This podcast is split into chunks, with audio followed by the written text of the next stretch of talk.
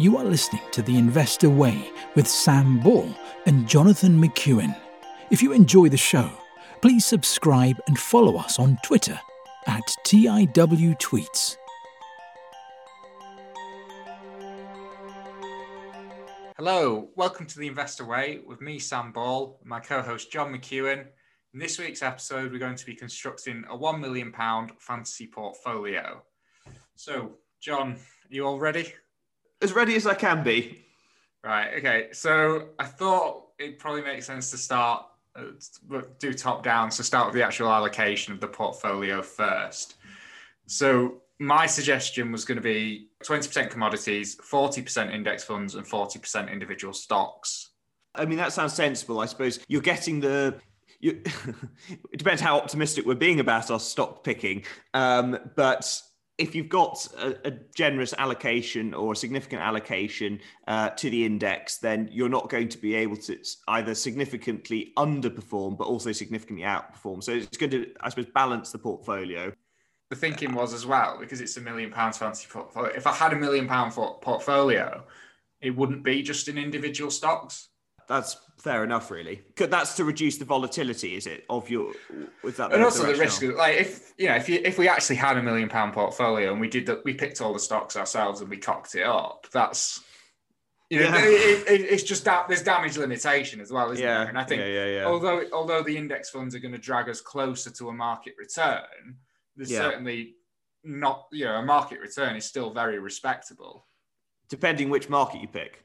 Well, yeah, that'll be the debate. And, then, and well, well that, that we, we can come on to that when we discuss which. I think we both agreed on the commodities just from, well, just from reading the Ivy the Ivy portfolio really. So I think the idea of that is to produce a good real return, and again, it's it's going to have a lower correlation to the stocks and the index funds, so it should hopefully help us maintain positive real returns whilst reducing the volatility of the portfolio.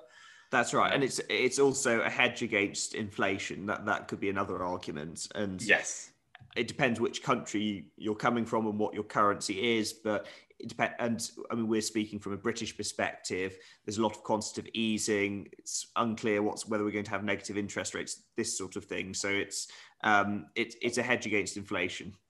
Okay, so should we start with the twenty percent commodities? Yeah. My suggestion for that was going to be two and a half percent Bitcoin, seventeen and a half percent Bloomberg Commodities Index.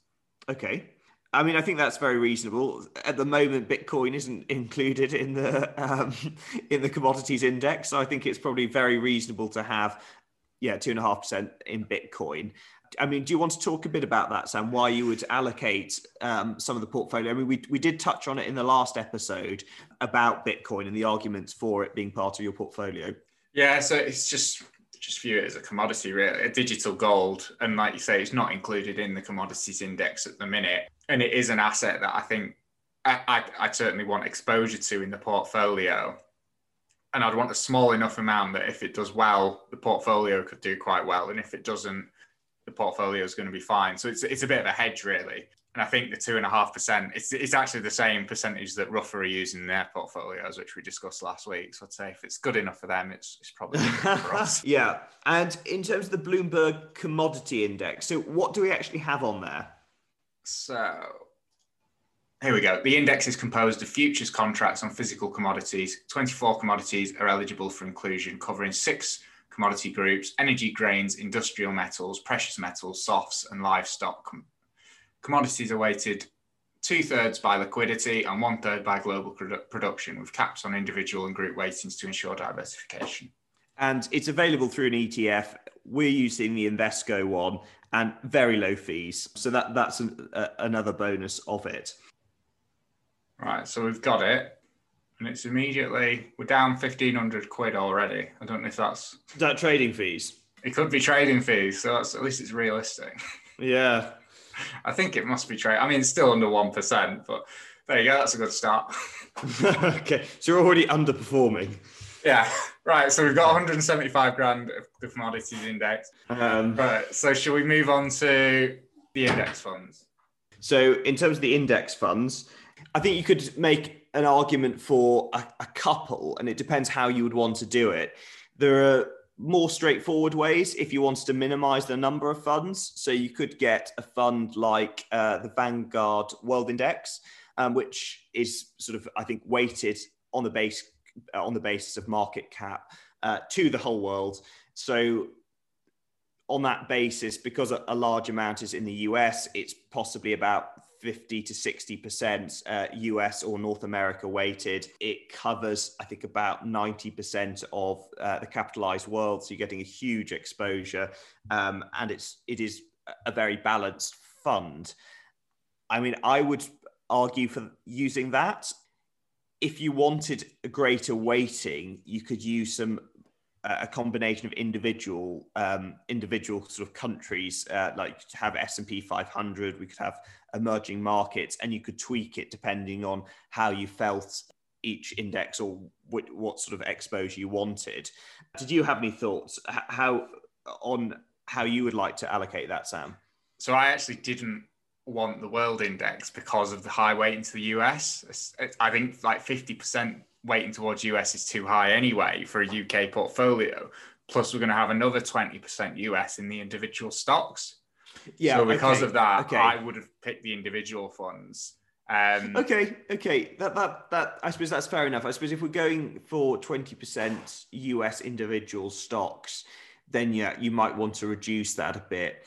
Okay, and I, I mean, I am biased towards the US. I think it's if you look at it in the last 10 years and just at the individual stocks, it's got such quality companies, possibly more, well, I would argue more than any other um, stock market.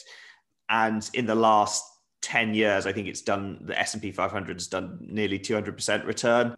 The Nikkei is the second best performing. And I think that's maybe in the sort of 170%. And the UK is down at, oof, under 10% in the last 10 years, or the FTSE 100. Um, I wasn't yeah. planning on having any UK in on any US in the index, but it sounds like you do.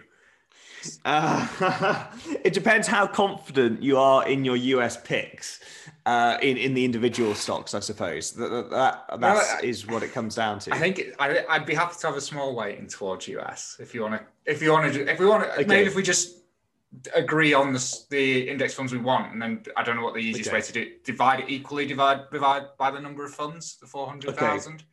Okay. okay, so we could go. We could have an allocation to S and P five hundred then. Okay. But probably, yeah, like you say, balance it on the basis that we're going to have twenty percent of portfolio on individual US stocks anyway. Do you know what the? Oh, is it VUSD, it looks like it's a ticker.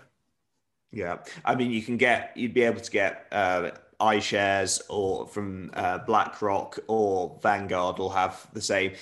We could go for an accumulating fund. That's probably the best. Let me just check that. Um, check the ticker. Okay. And then the other question is whether you go for a synthetic fund or whether you go for sort of a physical, the real deal? I'd go for the real deal. Okay, we can go for the real deal.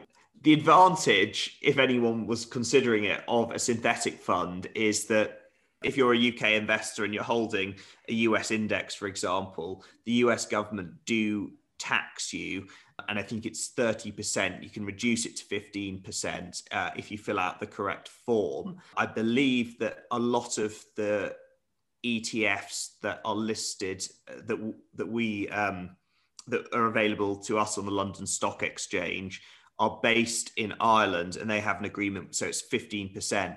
But that does mean that on the, the yield or the dividends that are paid, you will be getting less over here. Some people would advocate for a synthetic fund because using derivatives, it doesn't actually hold the underlying stocks therefore it doesn't have to the, the withholding tax is not applied to it. But i suppose in times of extreme volatility is that how strong is the synthetic fund and is it actually going to be able to replicate as it's intended to do? I guess that's that, that's the, the the query. We'll go for the iShares one which offers an accumulating one and the ticker is cspx right so are there any other funds that you'd want to include? I suppose we'd always you'd always probably want um, exposure to the emerging markets. So an emerging market uh, index. Um, Agreed. So I'd, I'd actually I pulled out the Vanguard FTSE Emerging Markets. I think that's an income rather than accumulation. So I don't know if you want to find one that you're. I'll see whether we've Again. got uh, with the accumulating ones. It makes managing your portfolio easier if you just want things to be reinvested. That would be the, the main benefit because. Uh, Assuming that this isn't in an ISA, you'd have to you'd be paying the tax on it anyway. Yeah, I'm assuming we're not going to be able to get a million pounds into an ISA. Uh, No, well, Sam, you have ISA millionaires. Yeah, but they don't start by putting a million pounds in, do they? No, they, no, they- don't. No, no, they don't. They don't. Okay, we could go for the iShares core MSCI emerging markets ETF, which is ticker EMIM. I think it's about 30% China or 27%. You can get one without, with, uh, you know, excluding China. I don't think so. It's the top 10 countries in the iShares Yeah. Emerging Markets Index 13.58% Hong Kong, 13.44% Taiwan, 13.42% China, 12.04% South Korea, 11.07% United States, but that'll be probably Chinese companies listed in the US. So, like Yeah. Baidu, for example. Yeah. 8.17% India, 5.35% Brazil, 3.62% South Africa, 2.82% Russia, and 2.66% Saudi Arabia. I I have no issues with having China in there because it's I, I would want some exposure to it, and when it's when it's part of the 40% and it's going to be a smaller part of that, and then it's only going to be 23% of whatever that bit is, I'm not. We're not exactly Yeah, going to be uh, no, overexposed. so No, no, no, absolutely. Yep. We'll go for that. Uh, right. Okay. So that one can go in. Do you have any others that you want actually? Um, I'll let you go on to the others. Okay. So we might be, need to do the same thing where you need to go and find an accumulation one. Yeah, that's fine. That's Um, fine. okay. So next up, I actually did want some exposure to Japan. Okay. So the tick, the one I had was the Vanguard Japan ETF, but that again, all mine are uh, income, so we'll have to find another Yeah. accumulation. I mean, it's not critical because Well, we it may as well be consistent. Yeah. it makes I don't know if there's a way to set this portfolio to reinvest the dividends. So it certainly it makes it easier in a year's six month a year's time because we don't want to come back. We've just got this pile of cash and we don't like we can't split it up. I mean, we're going to have that with the dividends from the companies, but I think we want to minimize it. So SUJP. Okay, yeah, that looks right. So iShares Japan. Okay, so next I wanted Asia Pacific, excluding Japan. Okay. Do you you could we could just use the Vanguard one. Looks like they've only got one fund. Oh, we'll just we'll just use that. that. Right, we'll keep VA. So the ticker's VAPX, um, and it's Vanguard Developed Asia Pacific, excluding Japan. Top 10 countries in there 37% Australia, 31% South Korea, 17.5% Hong Kong, and 6.5% Singapore, and then 2% New Zealand. And there's a few other tiny ones. Right, okay, so that one's staying. And then my last one, I don't know if we want to try and find an accumulation one, but it's it's a Vanguard FTSE Developed Europe, excluding the UK fund. Probably what you have may well be an accumulating one. Uh, well, I've got VERG. Oh yeah, VRG. Yeah, yeah, yeah. That is it is. It's accumulating. Yeah, yeah, VERG. Right. Okay. Yeah. So keep that one as well then. Right. So that gives us five funds, unless there's any others you want to add. No, they, that would be. You've got it well covered. there. Yeah, so we'll have exposure to the S&P 500 in the US, Japan, emerging markets, developed Europe excluding the UK, and um, Asia Pacific excluding, excluding Japan, which we've got separately. For reference as well, if you looked at the world index, the UK would uh, account for about four, four and a half percent of that. And obviously, we're going to be choosing UK stocks for 20% of the portfolio. So we are, it sounds like we're allocating to the rest of the world more than the UK, which we are, but as a proportion of the uh, UK in terms of its market cap compared with the world, we're going to be over over UK. We're going to be Yeah. over representative of the UK. We will be underrepresentative of the US as well, though. Interesting, because we're not going to be we're not going to be near that 50, 60 percent. Um, No, But- but the thinking is it- we're, we're not going to be far off. no, Actually, well, no, we are. We are. We are. We are. We are. Actually, We're probably going to be about thirty percent. Yeah. But it's what what's quite good is it gives us exposure to the parts of the world that we're not going to have exposure to through the individual stocks. So it is a global portfolio. As well, there's some areas where I would possibly want more exposure that in a world fund you'd bet you'd hardly get any because you are so heavily weighted towards the bigger countries. Right, so we've got four hundred thousand divided by five. So we've got eighty grand to go into each fund. So I'll just do that now. Okay, so sorry, we've just changed the Japan the Japan Index Fund, and uh, it's just to one that's listed in the UK uh, and that's accumulating. And the ticker is Sam It is SJPA now. SJPA. Brilliant. Yeah. All right. So next, we've that that well, in fact, I think that probably completes our index section. Yes, so it's just the individual stocks now. Okay, so who wants to start? Um, I can right. So just just so for what we've done, I think I think we I don't know if we've mentioned this earlier or not, but we've got forty percent left to allocate to individual stocks. We've split that, so twenty percent of it is going to go towards UK listed, and twenty percent is going to go to US listed. We've then each come up with a list of UK and US stocks, and we're going to decide on ten UK stocks and ten US stocks, and each one's going to have two percent allocation. Do you want me to run down my UK list? yeah, go go on. So what we'll do is we'll see if there's any that are on both our lists because that'll make it nice and easy. So my UK list, I've got Unilever, Money Supermarket, HomeServe, Hargreaves Lansdown, Tritax Big Box REIT, Ibstock, Rightmove, Diageo, Rathbones, and Imperial Brands. In terms of the, the companies you listed there, some of them definitely, I think, Sam, I'd be with you all the way on Unilever. It's not too expensive. I mean, it's never cheap as a company, but very high quality. It's got growth, but it's also quite defensive in nature. So that would certainly be one that would be on my list. Uh, Money Supermarket, it's some, it's a company that we have discussed. It wasn't on my list, but I wouldn't be opposed to it. And it's, I mean, that's obviously price comparison and it's not looking particularly expensive. What's the price to earnings at the moment with Money Supermarket? About 13 at the minute, I think. That might be About 13. normalized though. I don't know if that, that might not take into account the most recent results. Yeah, so that's normalized. I think it maybe it's closer to like 17 at the minute. Okay. That that is on depressed earnings because of COVID. So on normalized, that 13, 14 where it's been in the past, that's probably where it is once it gets back to that. That's right. And I suppose in the current context with the vaccine and the UK now having um, a trade deal uh, with the EU, you could argue that it's it could be looking more positive uh, for 2021 and some Well, more we- certainty. We've covered it a couple of times, and just the, the growth's good, especially when when we compared it to Go Compare. I mean, Yeah, yeah. For me, for me, it blew it out of the water. Dividends over four percent. The growth's quite nice. It's not amazing growth, but it is decent growth. So yeah, I think with the yield and the potential for capital appreciation, I think it's very fairly valued. And going back to Unilever as well, it's possibly like that's yielding about three percent, isn't it? It is, yeah, it is.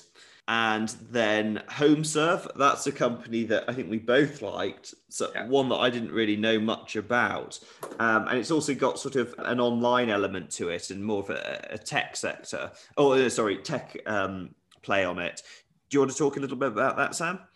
It's it's like the home boiler repairs. That's that's the core of the business. But then they've also got um, what's called the home experts division. So that's that's like it's almost like an Uber for tradesmen, and they've got all these like price comparison sites, and they've got them in a number of countries. So they've got one in Italy as well. But at the minute, they're not really contributing anything to the bottom line. But that's expected to change in 2021.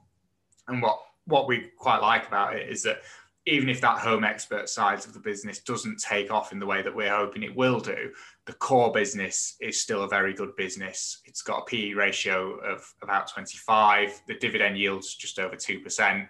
And even if the home expert side doesn't work, we think we're, quite happy holding the core business. So then we've got, you mentioned Hargreaves Lansdown. So that's an online uh, stockbroking platform the biggest online stockbroker in the UK. And again, that's one that's come up. It's, I think it's one that we both like. What were your reasons for popping that on the list, Sam? Yes, it's, it's the market leader in what is still a growing market. I think it's a quality business. The dividend yield's over 2% now. It's a normalized PE ratio of about 26. And that's for a company that's grown grown revenue from 388 million in 2016 to 550 million in 2020 and has grown earnings from 37p a share to 66p a share in that same time period. So when you look at how it's growing, it's got it's now got quite a nice dividend yield. It's the market leader. It, to me, it looks quite cheap for the amount of the amount I'd still expect it to grow because it is still in a growing market and it's probably likely to continue taking market share off the more traditional um, money managers and stuff like that because it is it is a very good platform. That's right. I suppose another similar company to that would be AJ Bell, which is, I suppose, a, a smaller competitor um, and is growing. I think a little bit. It's a bit more pricey, um, but then again, I suppose it's it's trying to perhaps grow market share a bit more aggressively. Mm. Well, we did look at AJ Bell, and the numbers were very respectable. It's yeah, just, yeah, yeah. I'd, I'd prefer the safety of having the market leader when the market leader looks like such a good company anyway.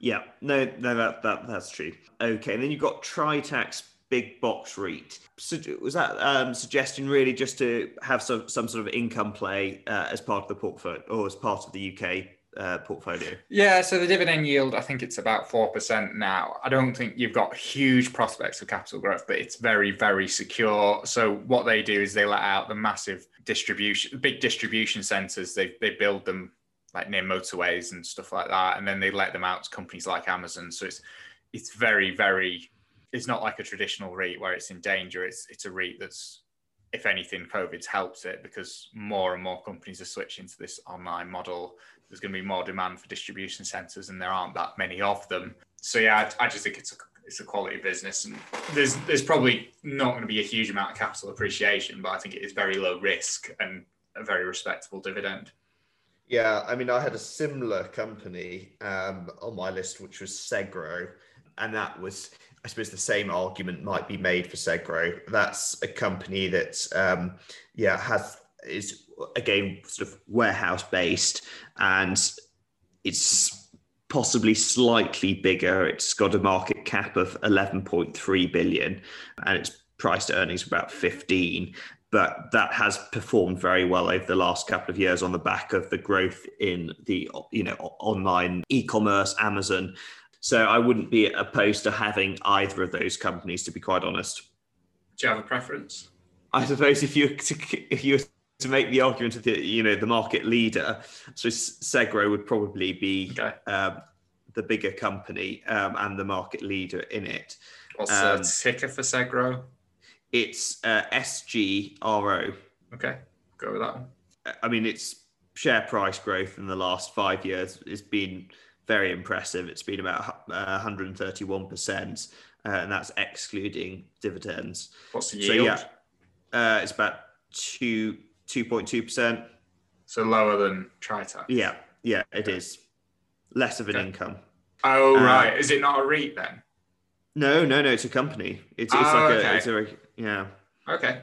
So Ibstock, what is Ibstock? It is a brickmaker. Okay. And I mean, I, I had, I did sort of factor in having a house builder on the list. I hadn't thought so much about the brickmaker, although I suspect they're probably they probably move in sympathy with one another on the market. They do, but a house builder will be affected by house prices, whereas a brickmaker is only really going to be affected by the volume of houses sold. Okay. So it's a bit safer, I'd say. It's a bit safer, but okay.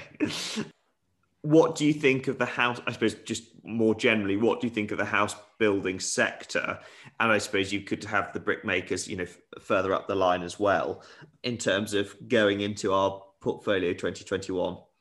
I don't know about 2021, but long term, we do have an undersupply of housing. So, and from the brickmaker's perspective, we don't produce, we can only produce about 80% of our bricks. We have to import 20%, which isn't very good at all because bricks are cheap and they're heavy. So they're not really something you want to be importing. So, really, as many bricks as Ibstock can make profitably, they're going to sell. Uh, in terms of the long term for the housing market, I just think we've we've gotten we've got an undersupply. So whatever happens in the short term with like whatever policies such as help to buy and stuff, in the long term, I would still expect house builders and brickmakers on the back of that to do quite well. Yeah. In the sort of short term, we've got now more certainty after the Brexit deal was announced, and also again coming back to it, but you know the UK has been devastated, but as a lot of the world has been by coronavirus and by the lockdowns. Um, we're currently in almost a national lockdown now.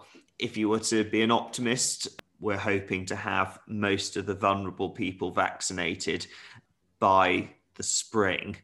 And hopefully that would mean that, assuming that this vaccine accounts for the sort of uh, some of the mutant strains that we could return to an economy more as normal by the summer. So that's something that would be very positive, especially for the house builders and you know the domestic UK focused stocks.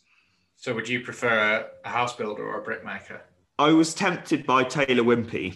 We did discuss it back a few weeks ago and that they'd been quite aggressive during the lockdown. They had done a capital raise and they'd bought up land at the depressed prices, which looking at it now may have been, assuming we, have got more of a recovery on the way, may have been quite a, a shrewd move. So I would be quite keen to have Taylor Wimpey on the list.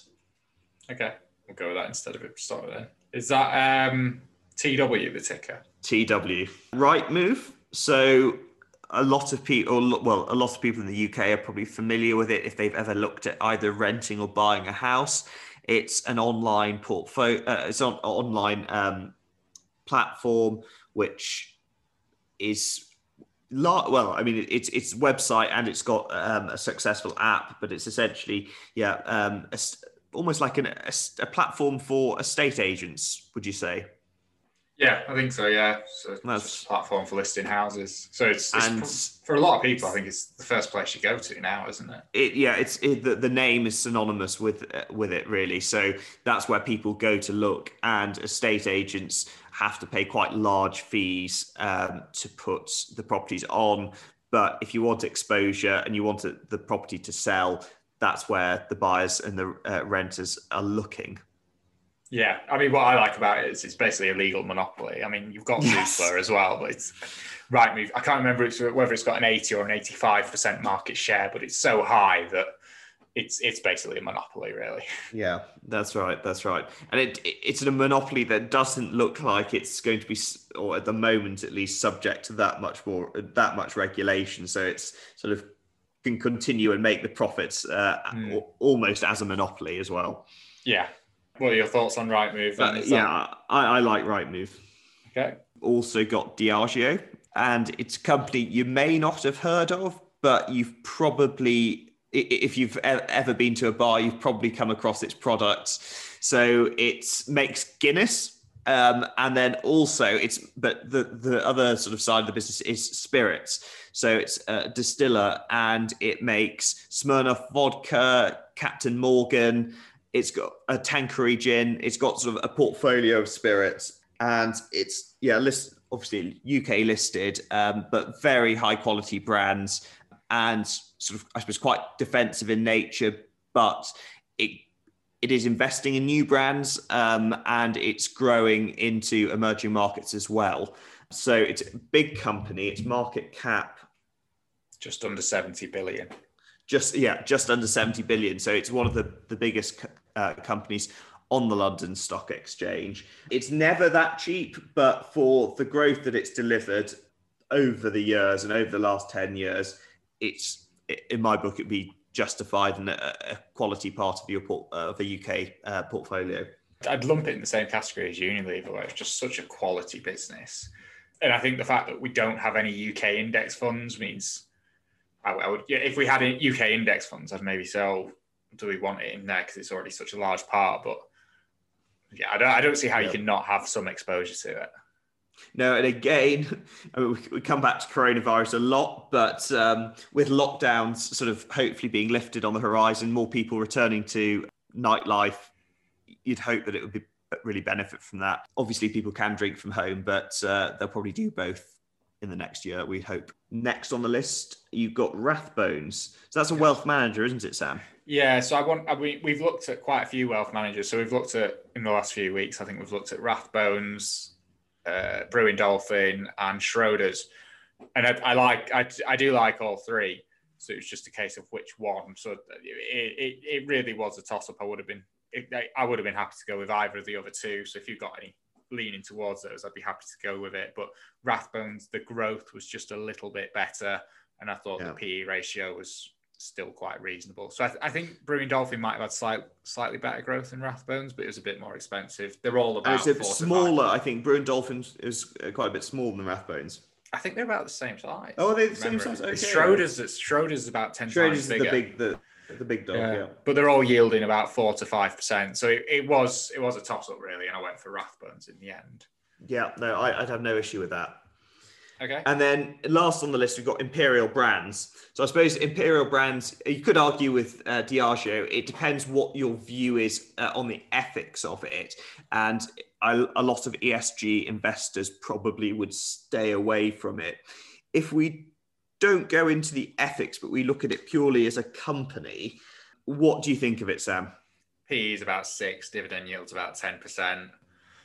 If you look at it, if the, if the company survives six or seven years, you, you've got your money back on an earnings basis, and most of that would have been distributed to you through dividends. So it's just at such a depressed price where I think it's it's it's still possible, but it's hard to lose on it over the long term unless there's yeah. some unless there's some massive regulatory thing that we that we've not anticipated or some massive acceleration in people stopping smoking. But I don't anticipate yeah. either of those. Because I suppose the UK proportionately has quite a, a big allocation um, or big part of the FTSE in, invested in tobacco. So there's British American tobacco and there's Imperial tobacco. Imperial tobacco or Imperial brands is the smaller of the two. I believe it's more UK focused in that more of the brands, they're less international. They're more sort of your Lambert and Butlers, I think. It's Bristol based uh, and has been for uh, a couple of hundred years. And like you say, it's it's incredibly cheap on a, on the accounting basis at the moment. Depends what your views are on. Well, aside from the ethics, but when people are going to stop smoking but in the meantime, they've got an addictive product and they're able to raise the prices if there are increased taxes. And they're a company that I suppose is very familiar with regulation and the change of regulation. And they've been dealing with that for probably the last 30 years. Would you have it in there or would the ethics stop? I'd, I'd let you make that call, Sam. Um, Is there any? are there any of us on your list that you would rather have instead? So on okay, so on my list, I mean, I quite so we we've discussed Taylor Wimp, we've discussed Unilever. I think Tesco's there'll be a case for having that as part of the portfolio. Again, it's a quality business. It's turned itself around in the last five years, and it's not that expensive. So I'd I'd have Tesco potentially on the list. Other companies, not wouldn't advocate too strongly, but DS Smith, I think that had cropped up. Not not hugely expensive. That makes boxes, and that sort of on I suppose on the back of the trend of e-commerce and Amazon. Um, so it could deliver quite a lot of growth, and you know it, it's not probably yeah. Uh, you could make an argument on the valuation at the moment that it's it's quite attractive uh, that it could deliver the growth, that growth. Diageo, I had um, AstraZeneca, so pharmaceuticals, which is another bigger UK sector. So I think AstraZeneca has got quite an attractive drug pipeline. It's got a market cap of 94 billion, but it's recently dropped from its highs back in the summer of about 91 pounds a share. It's now down to 72, which is probably close to where it should be. It's got a price to earnings of 38. I would potentially have AstraZeneca on the list as part of the as part of the UK uh, allocation. Other companies that have sort of been on the radar, but I hadn't looked in too much depth. There's primary healthcare properties, which is essentially a REIT. So it would be, yes, similar to your big boxes, but it really specializes in UK GP surgeries, which obviously there's a big demand for at the moment. And essentially, it buys up GP surgeries and it leases them back on long leases, so sort of typically 25 years. Um, so it's got a very stable income stream. And the other thing to note with GP surgeries are that the contracts come from the government. So they're generally, assuming you continue with the current form of the NHS in the UK, they've got a very, very stable income stream. It's it used to be a bit cheaper than it is now, and it used to sort of yield, you know, a few years ago, sort of six percent, but the share price has grown, so it's now probably about a three to four percent yield rather than you know the really juicy yield that it had before. Uh, but I think that company is as part like as an income play is probably quite attractive. There's Experian, which is a credit rating agency, which has been delivering a lot of uh, strong growth. It's the UK's leader. I'll just check its market cap. So its market cap is about 25 billion and it's been uh, delivering really strong growth over the last few years. And I suppose it's essentially trading in data. So that that that would be a possibility. But I would probably advocate for having AstraZeneca on Imperial Brands, I mean, it's on paper it looks it, it looks like a really strong company. It was a toss up for me between Imperial Brands and Tesco. Oh, was it okay? I'd say if Tesco's on your list, I'd be quite happy to put it on. We'll go. We'll go. We'll go. Okay, we'll go with Tesco's then.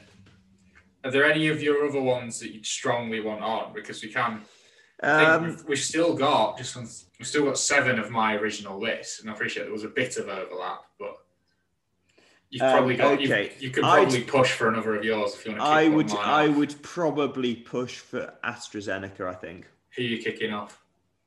Who are we kicking off? So, so are we? Up, we're at ten. We up to nine now. Well, we're, to, we're ten. To, oh, okay. Do you want me to run through? Just yeah, recap. Yeah, yeah, yeah. So we've got Unilever, Money Supermarket, yeah. HomeServe, Hargreaves Lansdown, Segro, Taylor Wimpey, Rightmove, Diageo, Rathbones, and Tesco.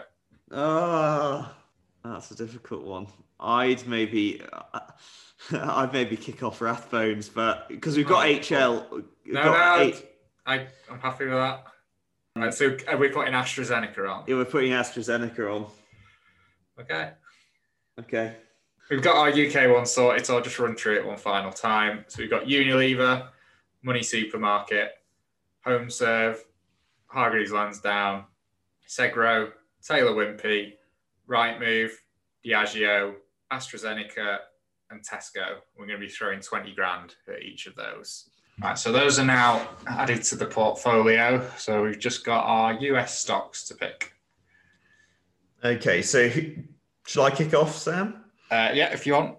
So my my top US pick would probably be Disney. So Disney, I suppose you don't really need that much explanation. I think everybody's heard of it, but it's had a few exciting developments. So obviously 2020 was a bad news for the park side of the business um, with covid social distancing and having to close the parks but one of the exciting uh, new developments was disney plus which had been a long time in the making and it's essentially like the Netflix uh, for Disney. They've put the back catalogue online and they've started creating some new shows which will just go directly to their online streaming service. Yeah, so it's got um, obviously it's got the sort of the Disney cartoons and films, but it's also got Pixar.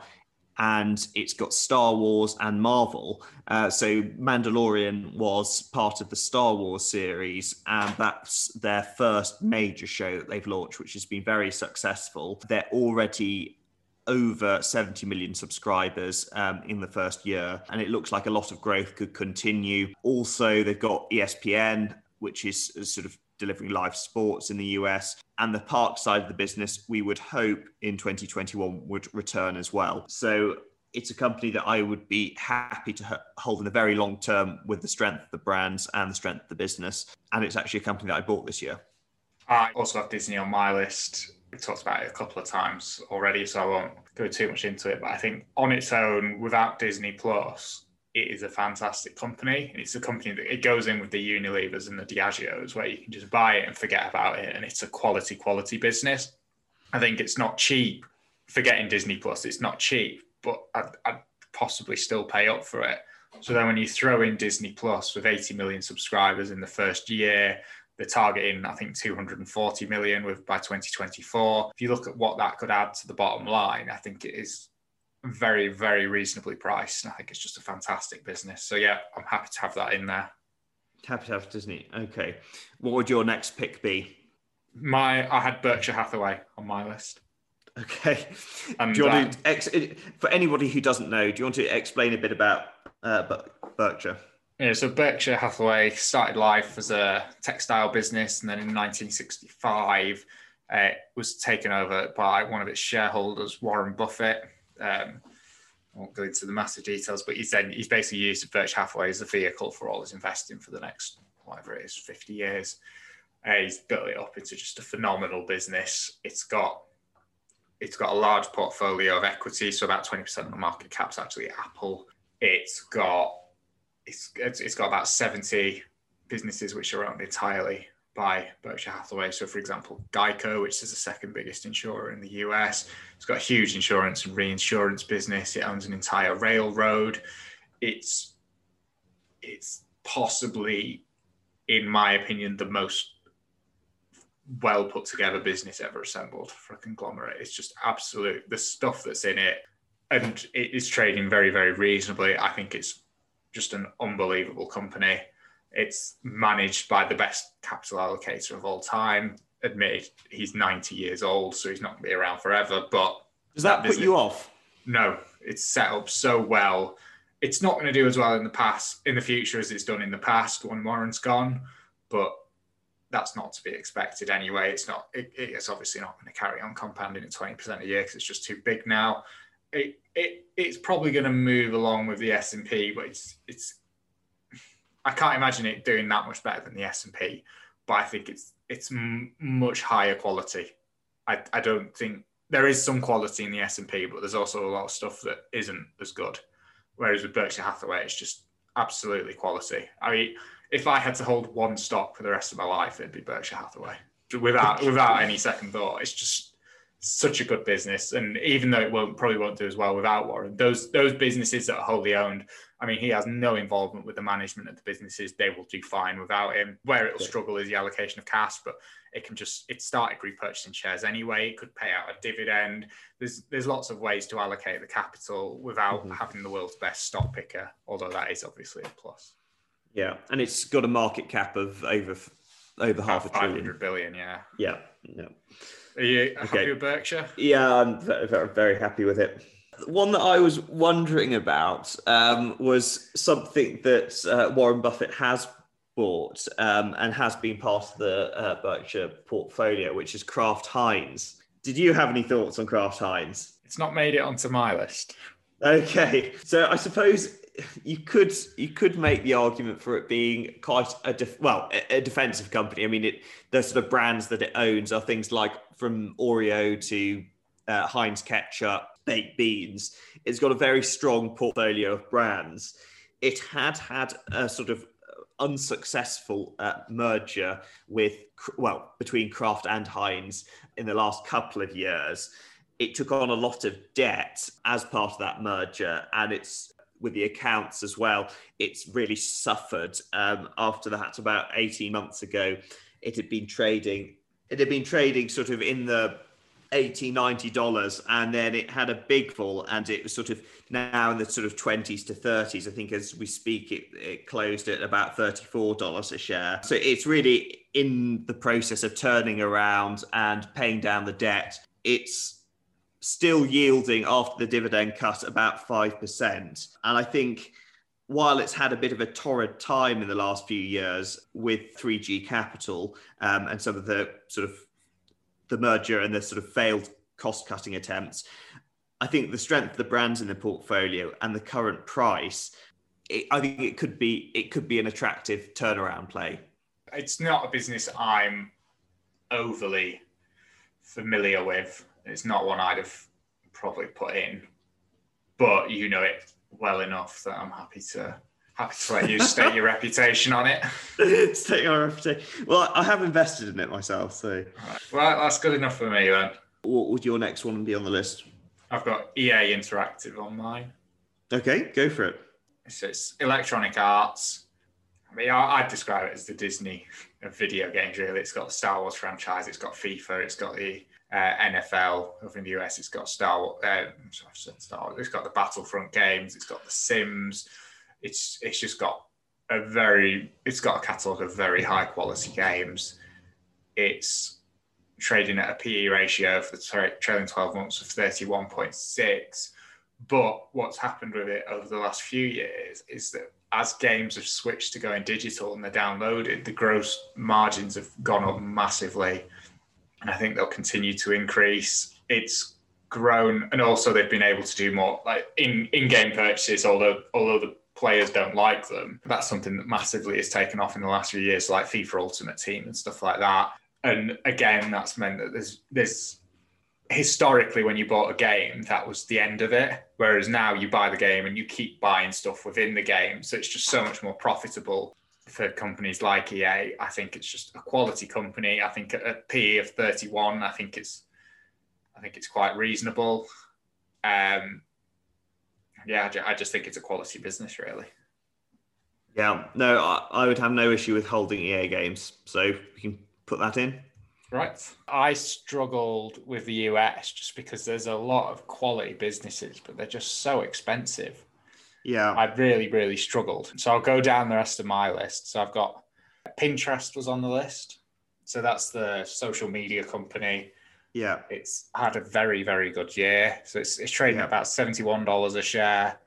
Yeah. It, it went public in about April 2019 at about $30 a share. It's, it's probably about, it's up about 3x this year, I think. It's got a market cap of about 43 billion which as a price to sales, it's I think it's possibly about 35, but sales have been hit quite badly as a result of coronavirus because there was an initial cut on advertising. But the user numbers, it's got monthly active users of 400 million. It's currently only monetizing the international users to about 5% of the level of the US users. So even if it can't maintain the growth in users, which has been very respectable in the last few years, it can still massively increase revenue just by increasing the monetization of the users it's already got. Mm-hmm. I it is not cheap, but I still think it's a business that has potentially quite a long way to run.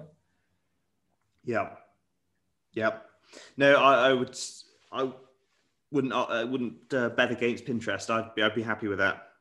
Okay, next on my list was Etsy, which is again, it's a company that we've covered. It is a phenomenal business. Is unfortunately a very expensive business too.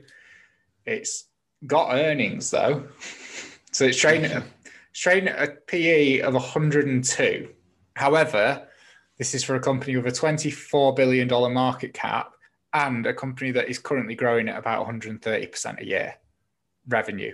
So mm-hmm. that that earnings that PE ratio soon comes down. I think for for I think it's it's not cheap, but it's when you look at what else is out there and just how phenomenal the growth is. I think it's I think you can make an argument that it's still fairly reasonably valued. I think you just I'd argue it was quite undervalued before. Although it's done very well from the low, so its 52 week low was 29 and it's up at 190 now. It actually, within the last five years, it had already been as high as about 70. So it's it's only really about just up about 150% from where it was a couple of years ago, and that's when it was growing at more like 30% a year. So I I think it's justified, and like like we said when we drilled down into it a bit more on a previous episode, it is just it is a very very impressive business. Yeah, yeah. No, it's uh, I I would agree with you there. Um, not cheap, but I mean it's.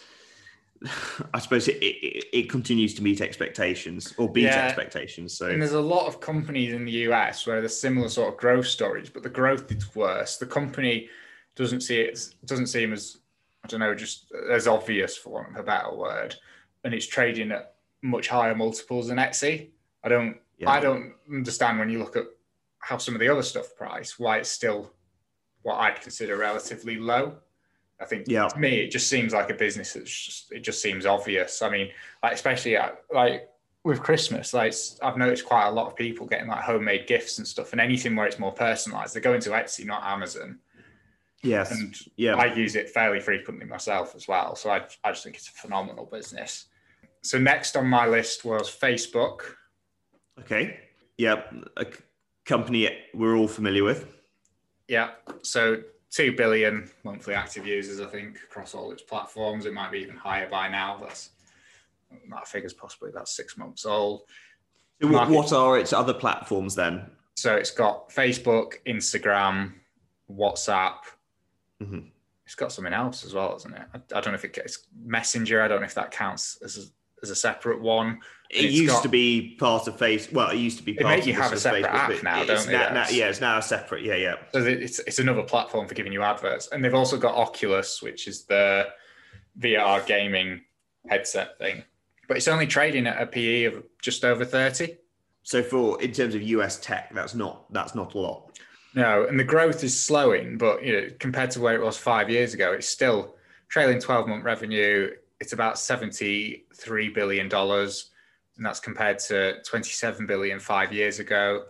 The growth is slowing, but it's still growing. And I think if if there's anything to be learned from Google, it's that a company the size of Facebook could still grow at 10 or 15% a year for the next five or 10 years. And if it can do that, given how much of that cost will increase as it does more to like combat um, like fake news and stuff. But I think given how much of that extra revenue is going to go straight to profit, I think a price to earnings of 30 is very reasonable. And I think it, the reason it's so depressed is probably because people are concerned about it being broken up. But to be honest, I think that'd probably be quite a good thing. Because I think if if Instagram and Facebook and WhatsApp and Oculus were all valued as separate companies and it was broken up, I think they'd be worth more than the 760 billion that Facebook's worth today.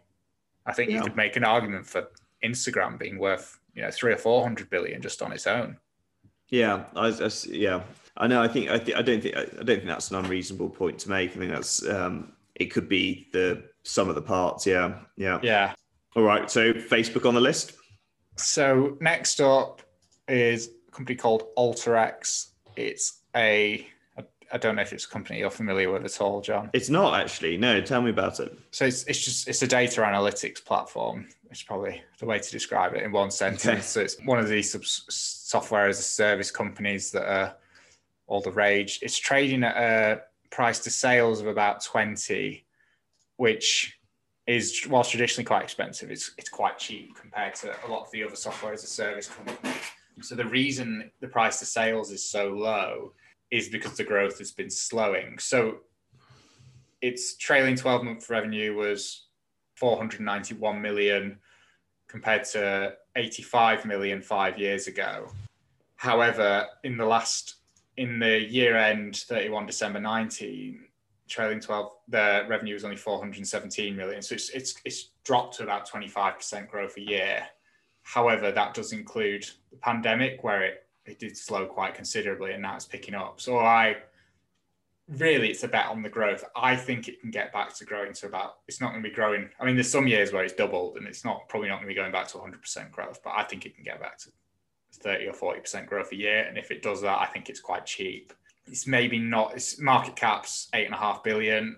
If a lot of other US stocks more reasonably valued. It's possibly not a company I would have picked, but in light of how expensive everything else is, I think it looks quite reasonable if they can get the growth rates back to what they were a year or two ago. Yeah, so we'll, we'll have that as well. How many more left? Uh, just one. Okay, then- one. And then there's a discussion to be had about number 10 because I could only come up with eight, and then we've added Kraft Heinz. Um, have we? Oh, yeah, we have. We have. Yeah. So the next one is a company called Ozon. Again, so- something I haven't heard of. No, so Ozon is the Amazon of Russia. okay, wow. So, uh, how does it compare with uh, the Amazon of America? Amazon. Well, so its market cap's a lot smaller. It's about seven and a half billion. It only IPO'd about a month ago.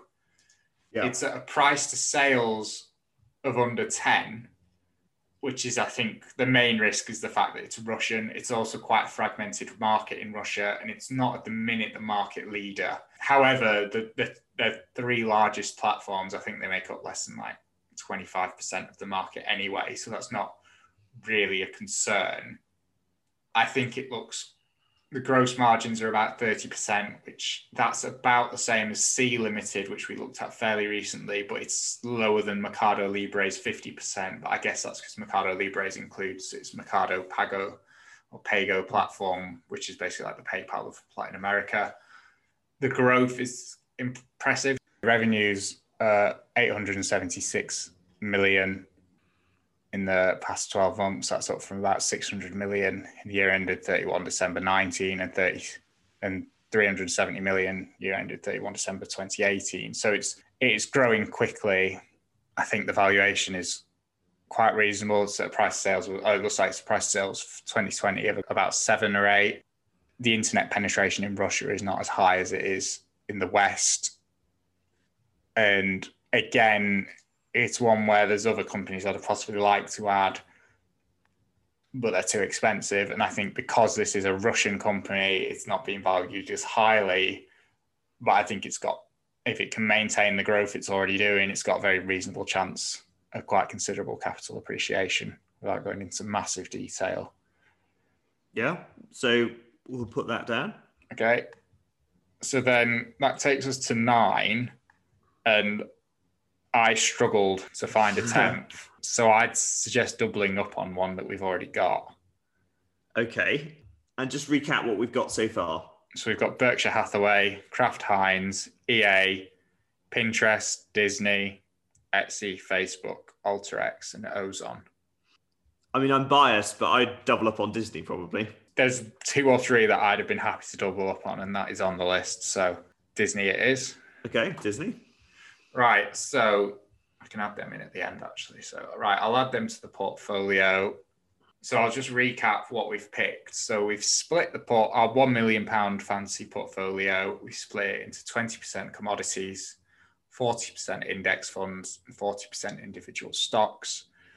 For the 20% commodities, we've gone 17.5% the Bloomberg Commodities Index, Investco Bloomberg Commodities Index, and the remaining 2.5% we've put into Bitcoin. For the 40% index funds, we've split that between five funds. One of them's cover tracking the S&P 500, another's tracking Japan, another emerging markets, another developed Asia, excluding Japan, because we've already got that, and the other one's developed Europe, excluding the UK.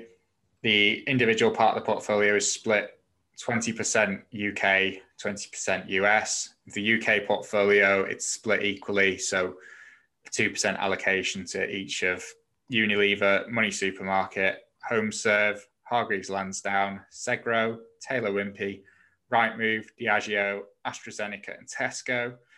And for the US part, portion of the portfolio, we split that between Disney, which is a double allocation, so that's 4%, and the rest of them being 2%.